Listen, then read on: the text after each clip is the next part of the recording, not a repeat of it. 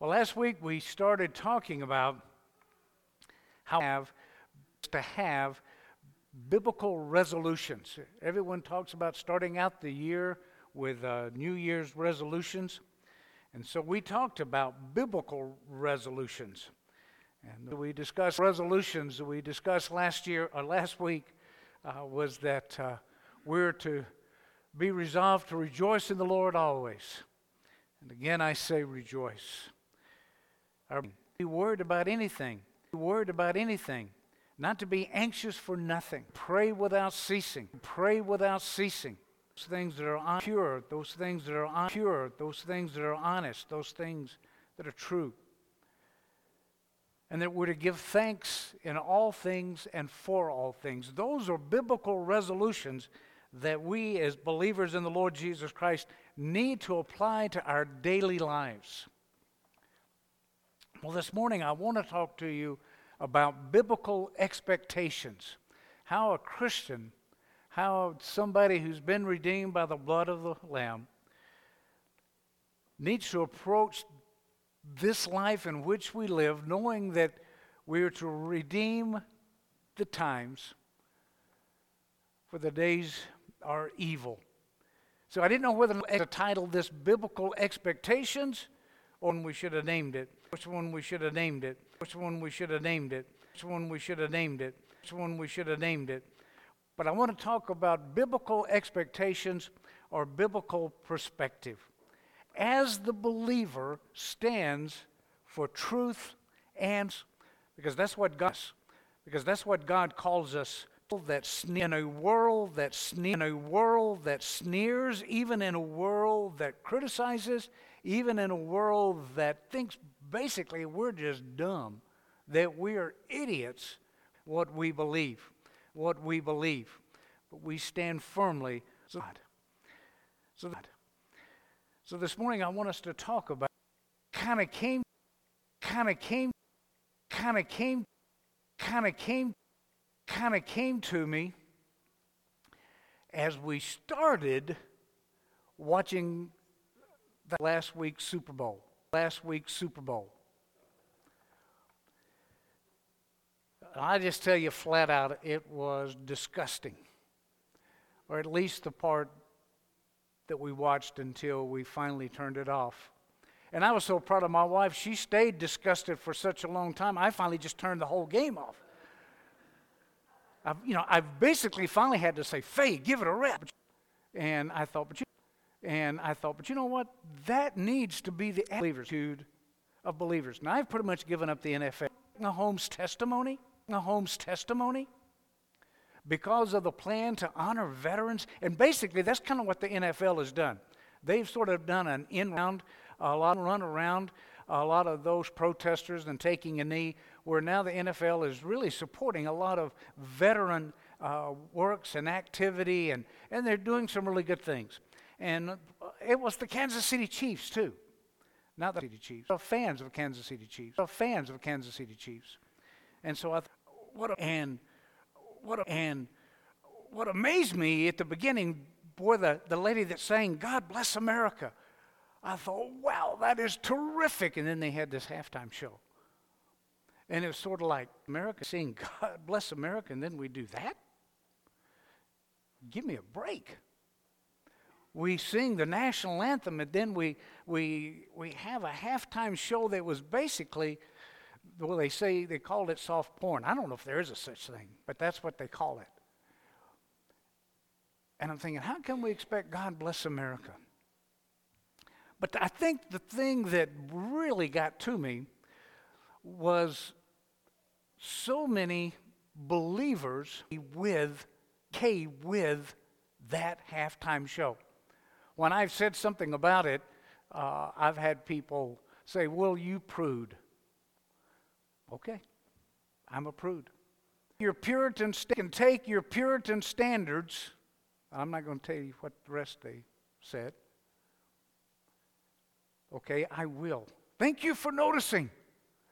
I had one guy tell me, he said, "I am sorry," and, and this guy had been to Bible college too, by the way, just don't tell you that. He said, "I am sorry that that halftime show offended your Christian principles." And I wrote back and said, I'm sorry that it didn't offend yours. Really sorry it didn't offend yours. Didn't hear anything else back from him.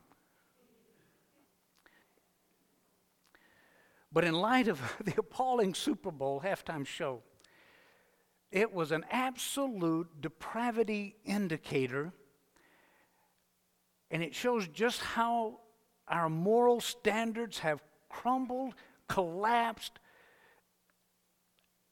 and how desensitizing we've become. There is moral decay when something like that can be shown where children are doing it, and doing it, and I had one person say, that's, that's, that's, that's, that's just, that's just the way yeah, in which we live, yeah, in which we live, yeah, in which we live, yeah, in which we live, yeah. And God's Word says the days are evil. Yeah, that was pretty obvious. Folks, folks, folks, the forces of evil and darkness have continued to marshal their forces. Grown complacent, grown complacent, lazy, accepting. Accepting, accepting, accepting, accepting, accepting. There's spiritual warfare. Folks, it's heating up. In the Lord Jesus Christ, in the Lord Jesus Christ, as those who believe in His Word, we need to be determined to take a stand, and there need to be patience of belief, patience of believers. Now, I'll, I whole Super Bowl, I whole Super Bowl, I, I watched part of it until my wife said, shut, basically until my wife said, shut, basically until my wife said, shut that off. Aren't you glad?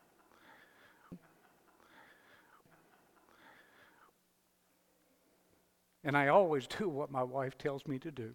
Just ask her. Just ask her. It was disgusting. It was disgusting. But there's spiritual warfare. And it's heating up. And my question to you this morning, because I forgot what point I was going to make with that, but has the church lost its influence? Oh yeah, that's what I was going to say. So I almost didn't watch it. And the reason they don't almost watch it is because of Fox. Not because of the N F L. I was kind of thinking, hey, that's good. Some of the changes they brought about, I thought that was good. But I didn't, I almost said I'm not going to watch it because I don't want to support Fox, because Fox accepted a commercial that that encouraged uh, not transsexuals, uh, I forgot what they called it anyway. Uh, anyway, men that dress up like uh, like women. And it was just sickening. And, and there was a commercial that promoted that and a commercial that embraced that. And, and it was supposed to have been funny and ha, ha, ha. But yet they rejected a commercial that that uh, was the supporting uh, life and was anti-abortion. And and it, it had to do with the, the people who had lived through attempted abortion. Well, no, no, no, no, that's... That's just, that's we can't show that. But we're going to show this one that have, it encourages drag queens. And I, I almost didn't watch it because of that. But I thought, okay, I, I, Patrick Mahomes' testimony and, and everything. But see, I remember a time. I remember a time when this nation, the powers that be, would have thought differently and would have said, no, no, no, no, we can't do that. Why, do you know those Christians would be up in arms? Those believers, those church people, we may not like them, we may not agree with them, but ooh, we can't. Why, they wouldn't be buying our products if we were to air something like that. Why, they would, they wouldn't stand for it. That can't be said anymore. That can't be said anymore. Ah, who cares? Number one is, who cares what the church thinks? Who cares what those believers think? I mean, that's that may be what some of them believe, but let me tell you what's even worse than them saying that is they don't care. Yeah, they may voice an opinion, they may go, they may squeal a little bit, but they're going to come back. They're, they, it's not going to be for long. And you know what? They're right. They are right. We squeal and we sort of squirm a little bit, but then we accept. And that is a dangerous position for the church, the body of Christ, to be in. Now, I, I, I've said all that, but I'm going to say this. I was really grateful for how social media just kicked up and showed a lot of disapproval. I, I, I that, and I'm thinking it's just because of all people who are my friends on social media that know me and think the same way. Because I, I don't, I don't see a whole lot. I don't, I'm not on Twitter. I don't do all that. So I don't, I don't know. But I, but I'm the, the Christian, the friends that I have, they really did squeal. But I don't know for how, how long. So I ask the question again, has the church lost its influence and respect? I believe it has. But here's what the Lord Jesus says. In Matthew chapter five, it was our memory verse. But in Matthew chapter five, verse thirteen, the Lord tells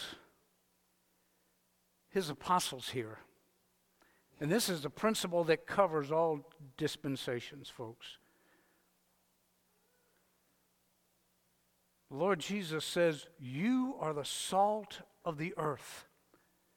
But if the salt has lost its savor, or his savor, wherewith shall it be salted?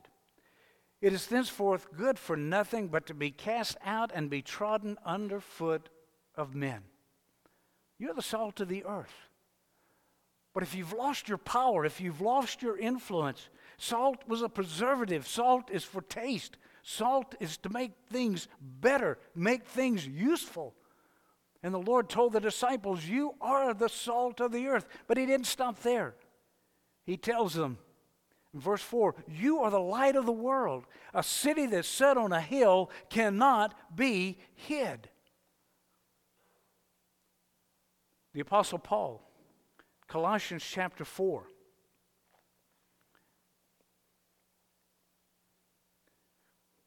Verse six. Colossians chapter four, verse six. It says, "Let your speech be always with grace, seasoned with salt." See, that's pretty much the same thing. "Let your speech be always with grace, seasoned with salt, that you may know how you ought to answer every man." You are the salt of the earth. You're what gives life flavor. Your salt influences everything we eat. It, salt makes a difference on everything we consume. We're to be making a difference in the lives of everyone with whom we come in contact. You're the salt of the earth. I'm not so sure the church understands that important role anymore. And that you are the light of the world, telling his disciples. We're going to talk a little bit more about what Paul says about you being the light of the world in just a second. But folks, I think we find ourselves on the battlefield. But there are too many Christian soldiers that have just been determined to be observers and not warriors. And what God, I believe, is calling us to be in these days is warriors for him, for himself. But the church is too busy compromising. Too busy compromising. You know, I, I think of the church today, not this one. You guys are perfect. I'm just got to tell you. Okay, you know better, right?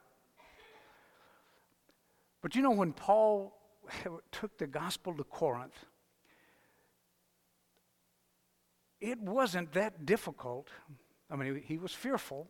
There were a lot of things going on, but it wasn't it wasn't that difficult to get a church in Corinth. You know where the hard part was?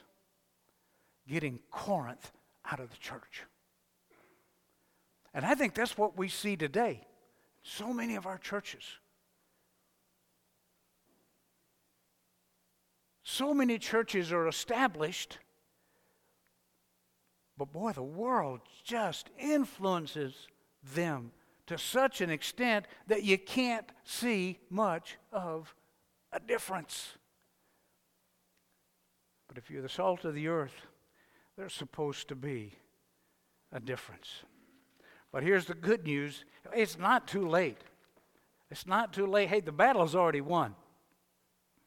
And we as believers in Christ are not to lose sight of who, who it is that we represent. We understand that God's word can still go forth, that God's word is still powerful and sharper than any two-edged sword. God's grace is still amazing, and we still get to proclaim the gospel.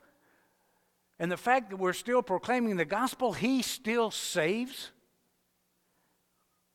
And He still changes lives. But what we as a church, a body of believers, need to understand is that we are in a warfare, that the world hates us, the world has different standards, the world has a different agenda than what we have. And to be faithful to proclaim His word.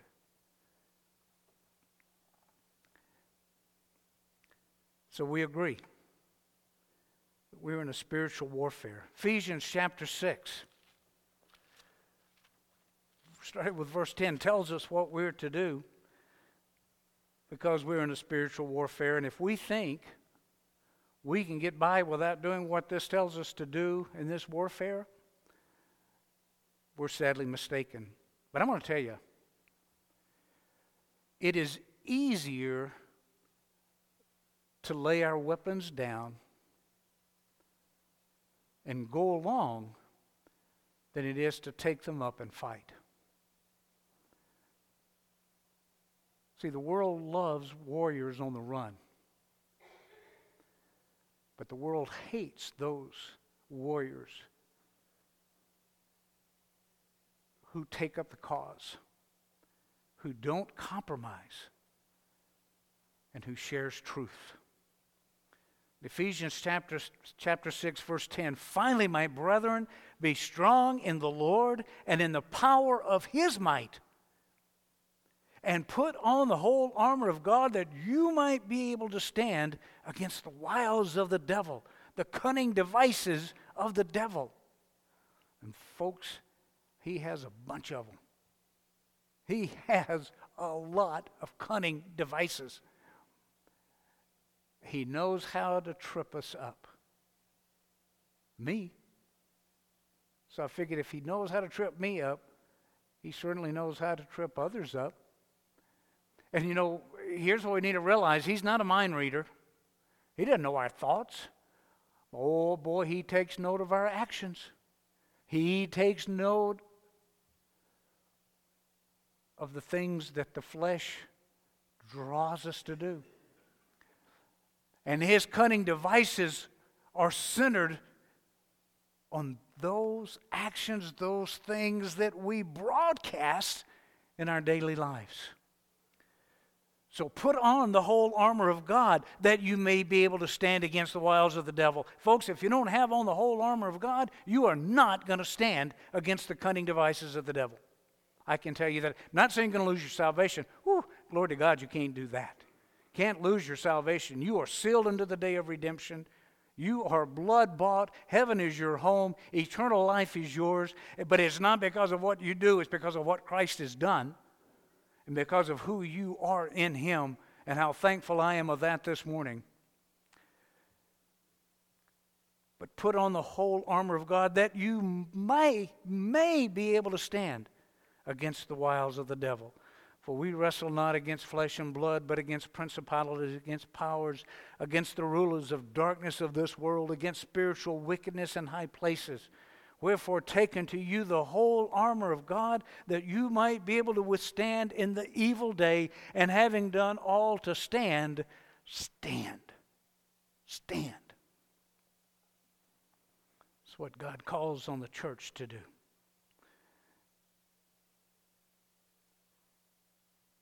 He calls on us to stand for truth. Look at Second Timothy.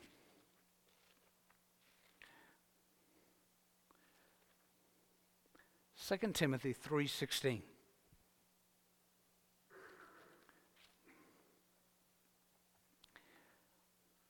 That all Scripture is given by the inspiration of God. Amen. From Genesis to Revelation, all Scripture is given. It's God-breathed and is profitable for doctrine.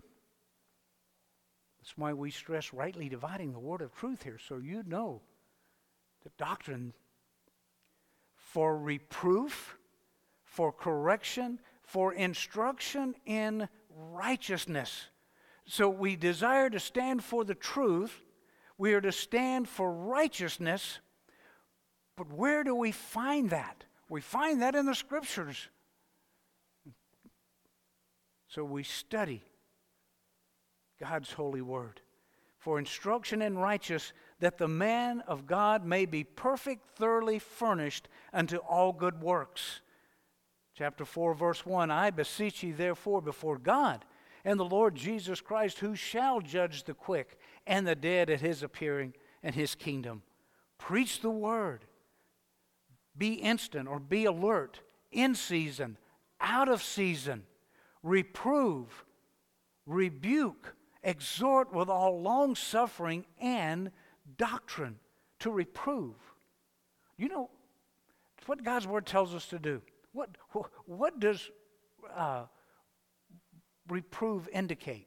If you're going to reprove somebody, what, what is that an indication that you first have to do? See, I can't come along and say, Ralph, I'm going to reprove you for something you've done. But before I can reprove him, I have already had to have done what? Judge. I, reprove indicates judgment. You have to make a judgment. So when somebody says, thou shalt not judge, well, they're not being scripturally correct. Thou shalt not judge lest thou be judged. Basically in the same, for, with, for the judgment you make, you're going to be judged. Uh, And and let me tell you, the judgment for my sin, oh, my sin was judged. My sin was horribly judged as God's wrath against my sin was poured out on his Son on Calvary's cross. So when God's Word says reprove, now I'm not going to reprove, I'm not going to I'm not going to say anything to someone that the Bible doesn't say. Is if the Bible doesn't say it's a sin, if the Bible doesn't give us that groundwork, then okay, I, we have no right. But let me tell you, when God's Word says reprove, that is an indication of judgment. How dare you say anything harshly against what went on at the half halftime show? You're judging, and God's Word says you shouldn't judge. I'm reproving.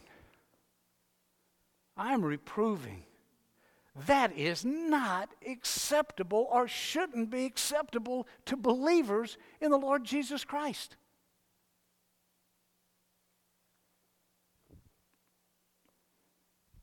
Yeah, I, I guess I, I guess that is, to reprove is judgment. But we're told to reprove. We're told to rebuke and exhort. Means to instruct with all long suffering. And that's an important aspect of that. Be patient with those people, to love them, to share with them that Christ died for their sins. than doctrine. So we stand for truth in what's a very hostile world. But it's always been hostile. The world's always been hostile. The world, ever since Cain killed Abel, has, has been hostile. It's part of what happened when sin entered with Adam's sin. But we have been blessed here in this nation, folks. We have been so blessed with the unique history of this country. There have been issues, there have been problems, but I'm telling you, there are problems that this nation and our founding fathers and, and those who have been our representatives uh, have, have tried to correct. And this experiment in liberty and freedom is the exception, not the rule. And we have had such an opportunity in this nation to stand for truth and righteousness around the world and to preach the gospel. But I am so concerned that we are botching that today because the church has just so embraced the world standards and said, well, let's just go along to get along.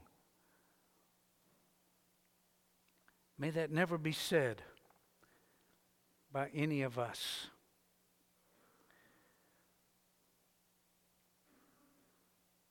Paul told Timothy in First Timothy six twelve, Paul told Timothy to fight the good fight, to fight the good fight, to fight the good fight of faith.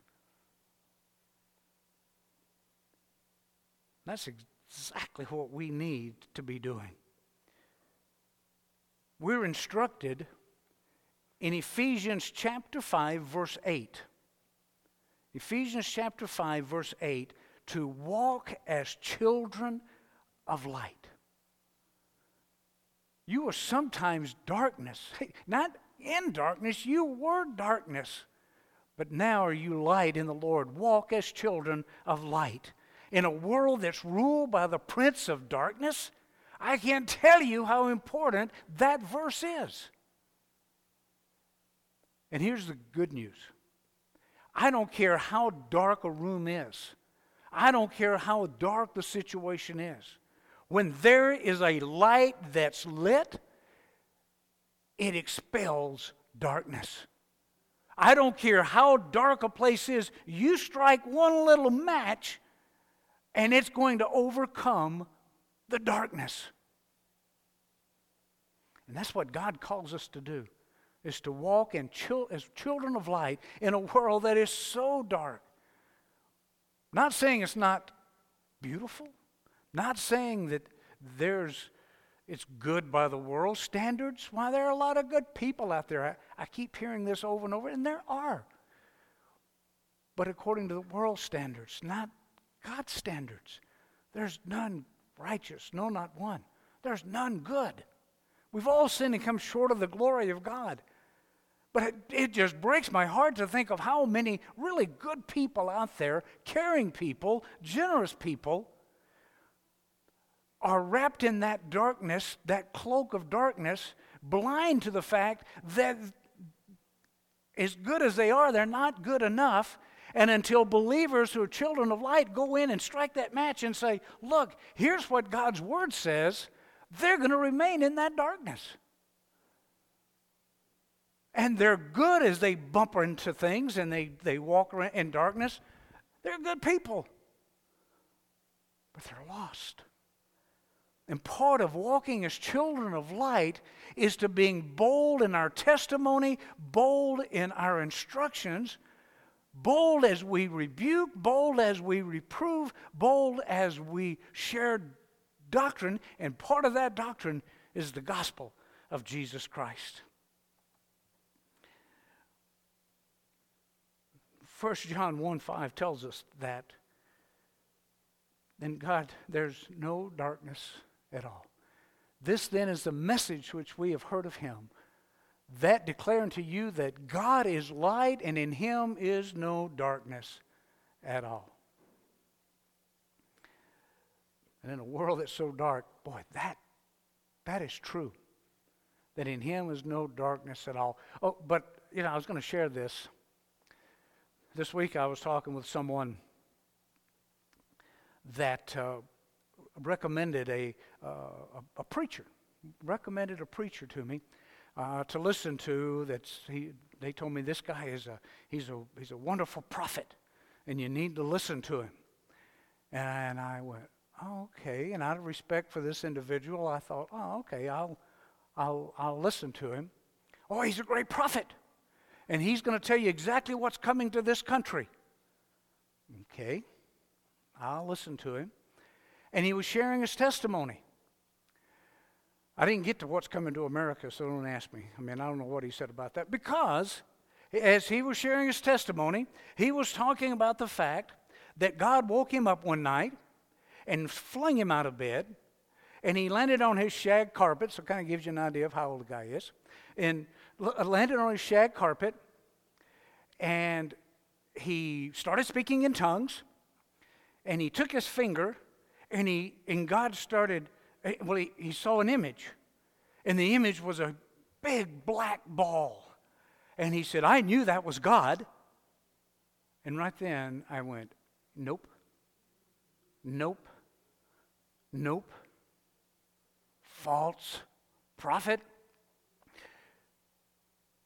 That God is light, and in him is no darkness at all. You see why the Word of God is so important to us, believers?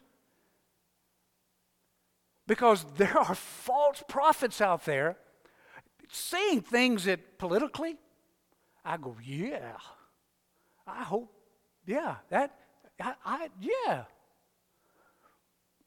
We have to be so careful because of Satan's cunning devices. That he'll say things, he'll do things. Well, the guy went on to say, and then he took his finger, and fire came out of his finger, and he started writing this message down on his shag carpet. Oh.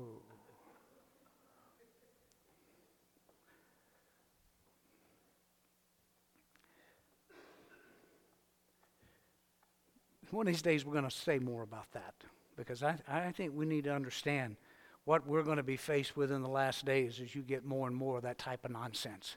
And we need to be equipped for that. But we're to fight the good fight. So how? How do we fight the good fight? Oh, okay. This morning I'm going to tell you some general and a couple of specific things that I believe we need to do. And one of the specific things is going to kind of shock you. Going to shock you, I think, maybe. But here's what we need to understand, church.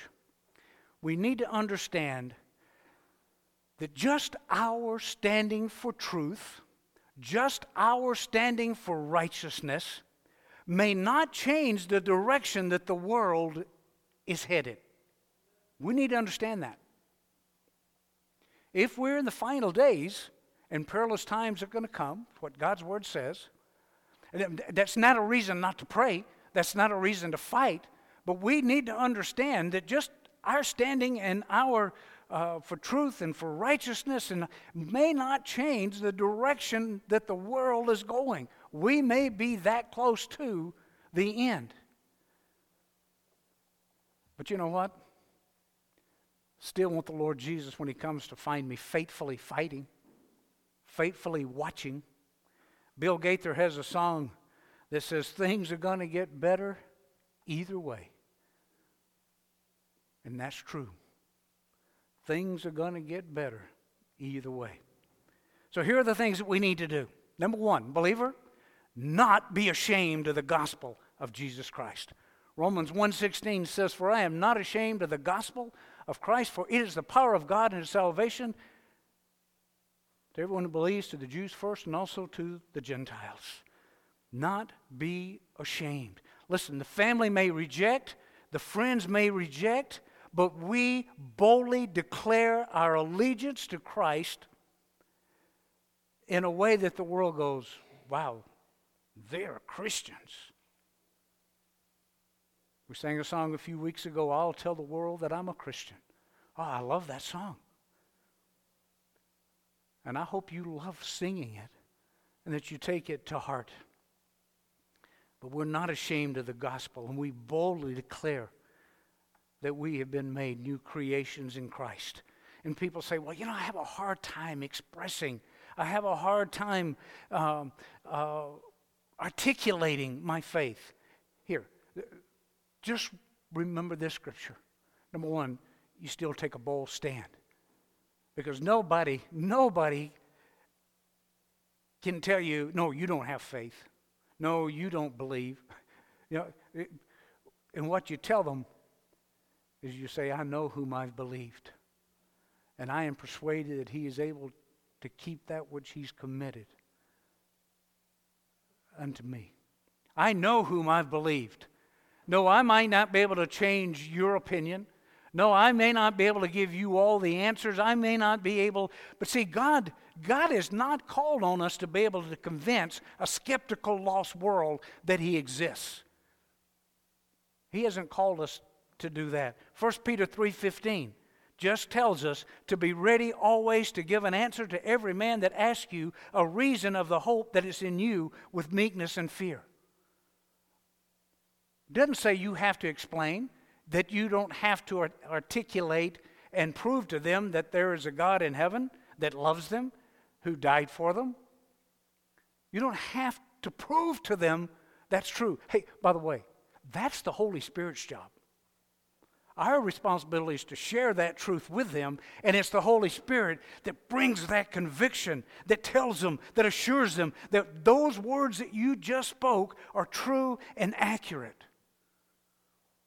All our job is is to say, I know whom I've believed, and I am persuaded that they can't change the fact that you're persuaded. One of my favorite scriptures, and, and I think proves this point and, and does this so well, is in John nine twenty-five. In John nine twenty-five, you have the blind kid or the blind man that Christ uh, made him see again. And the, the, the Pharisees and the Sadducees and the religious leaders of Israel, why they were so upset because he, he, he made this guy to see again.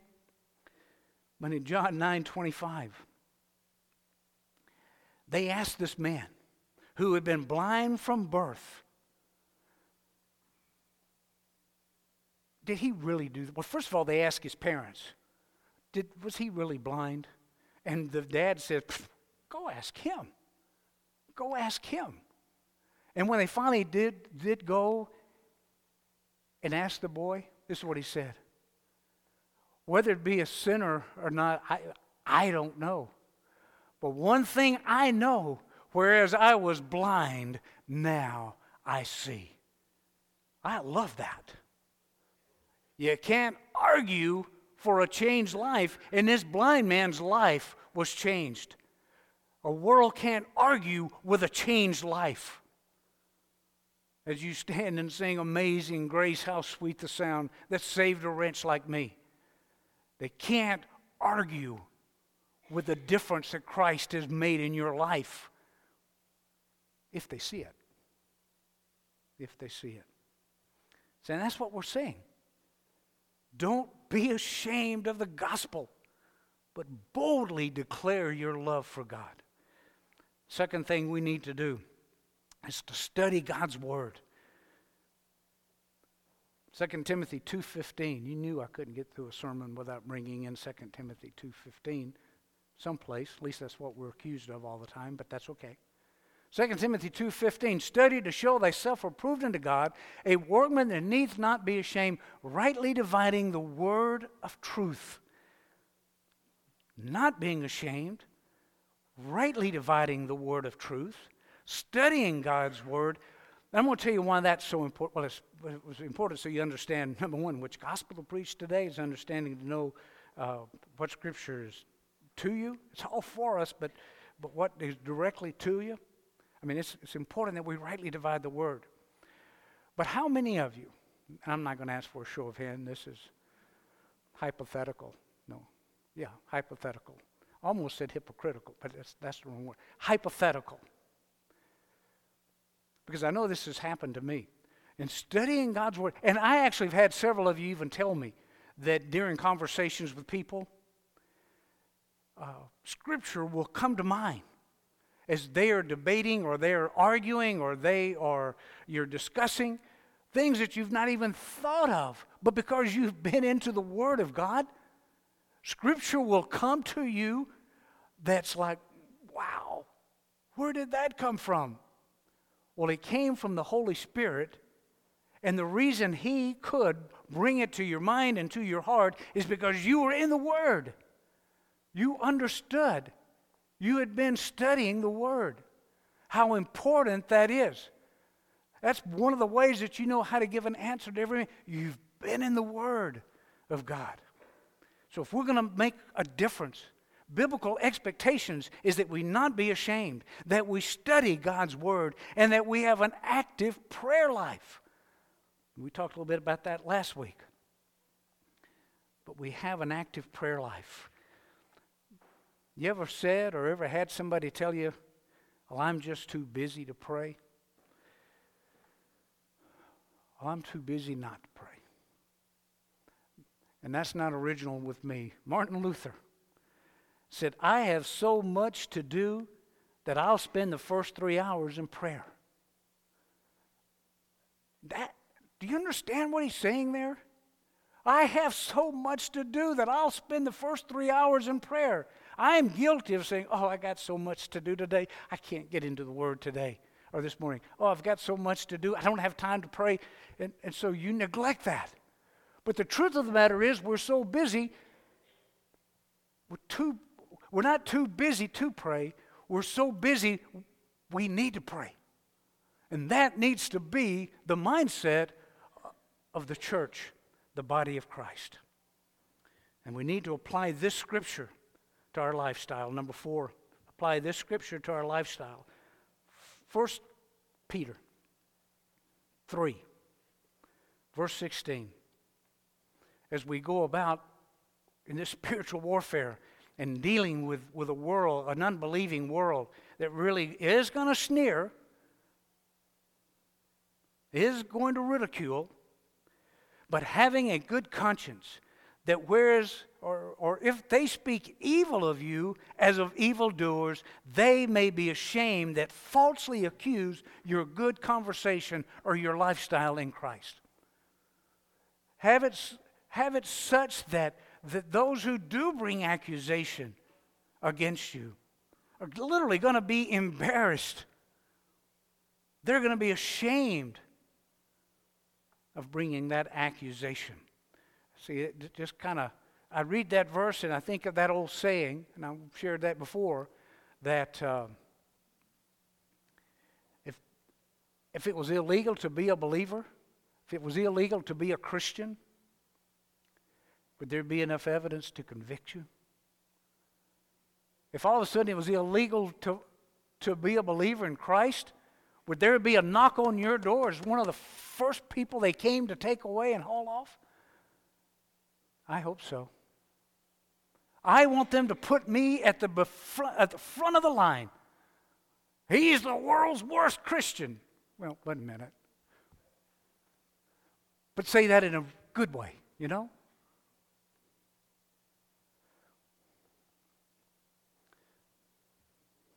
But live our lives so that those who do bring accusation against us are just going to be ashamed of doing so. Okay, a couple of us. Specific things, and I'm going to do these really quick because we're almost out of time.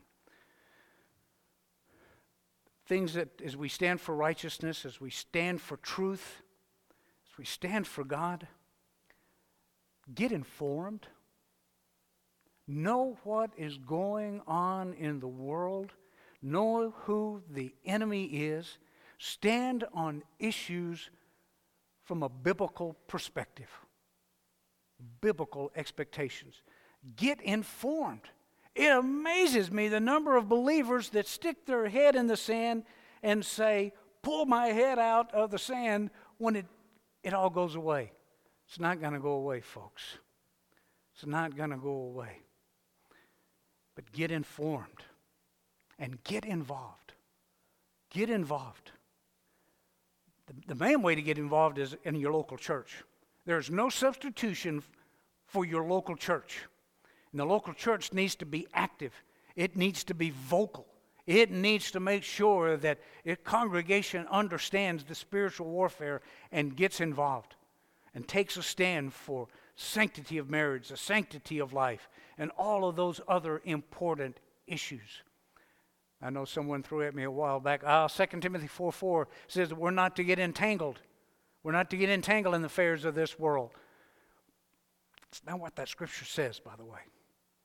It says that a warrior, a soldier who is at war does not get involved in the affairs of the world or the mundane, the, the typical everyday type of things.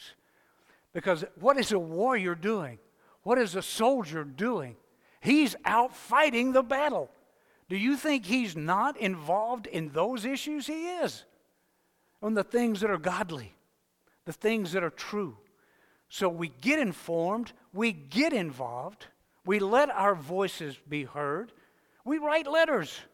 We write letters to the editor. Do you know that every one of the T V stations, and probably even the radio stations, but every one of the T V stations here, they have a, a viewer feedback type of thing? So when they're doing something or saying something, you can go and click on their website and you can let them have it in love and patience and understand. You can. I'm, you, you can do that. But we don't. We don't. And I don't understand that. I don't understand that. I guess that's part of being involved. And here's the f- last one. That this one might surprise you. We stand up to God on behalf of the land, on behalf of its people. I know God is no respecter of persons in this dispensation. God has no favored nation during this present dispensation of grace. I understand that. But I still think there is a principle here. T- turn quickly to Ezekiel twenty-two. Ezekiel twenty-two.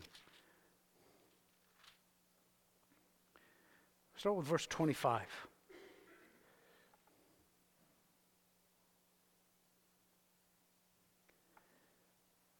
twenty-five, there is a conspiracy of her prophets in the midst thereof, like a roaring lion ravening the prey. This is uh, prophet Ezekiel, uh, God speaking to the prophet Ezekiel concerning Israel and what was going on during this, this time.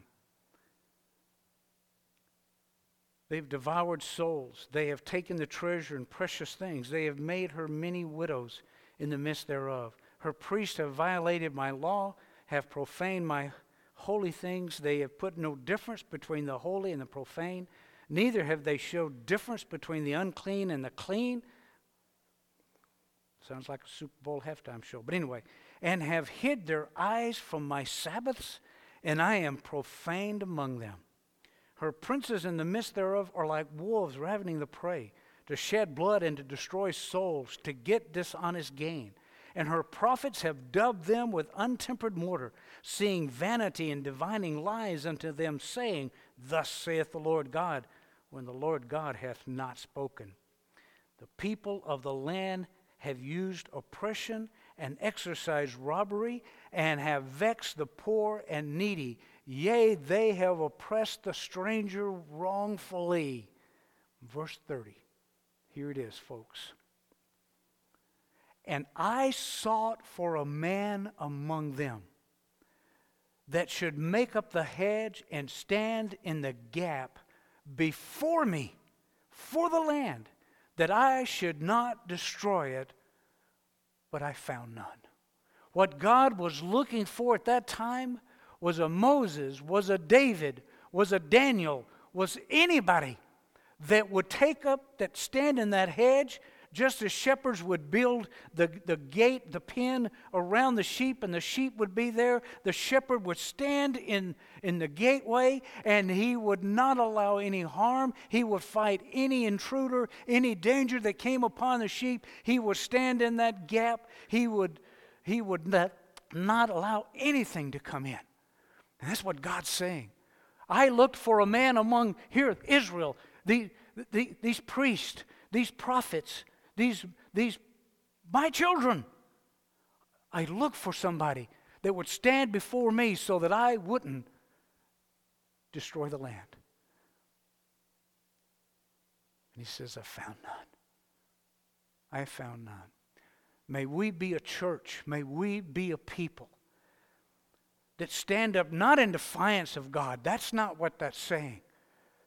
But we stand up and pray, God, please give us more time to bring the lost to you. Give us more time to bring an understanding to this world.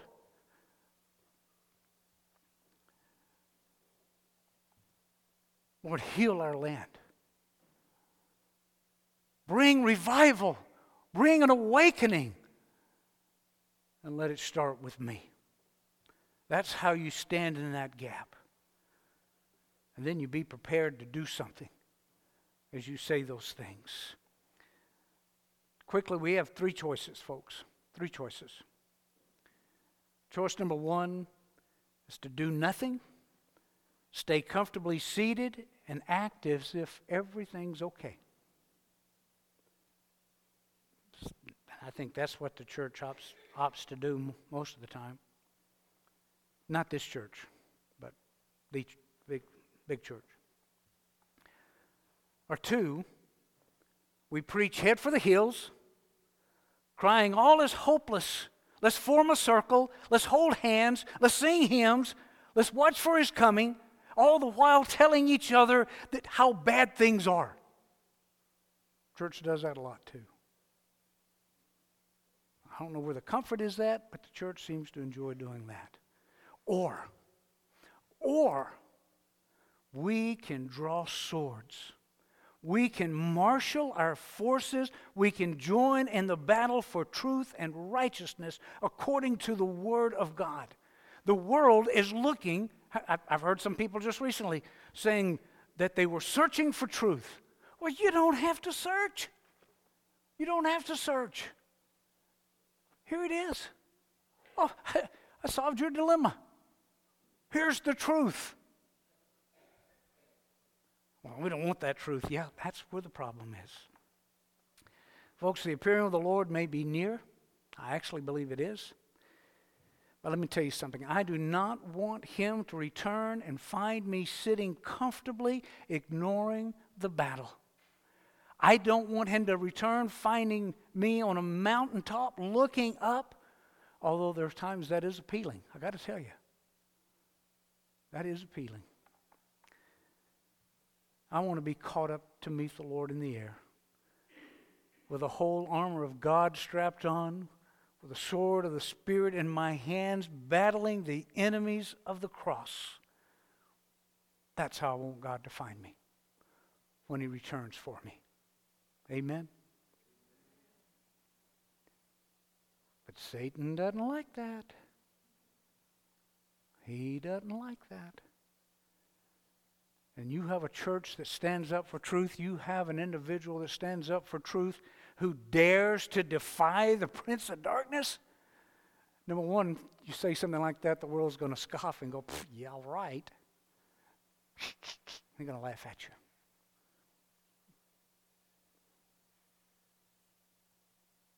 But that's no reason not to.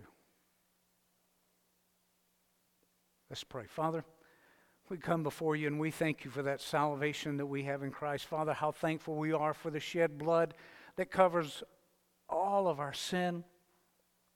The Father that causes us to stand perfect in you. Father, how thankful we are that because of Christ we have the righteousness of God. Father, we stand in amazement. We thank you for that position. We're thankful that life eternal is our home. But, Father, we also recognize that there's a job to do here. Father, may we not get complacent. May we not get comfortable. So comfortable that we love this world more than we love serving you.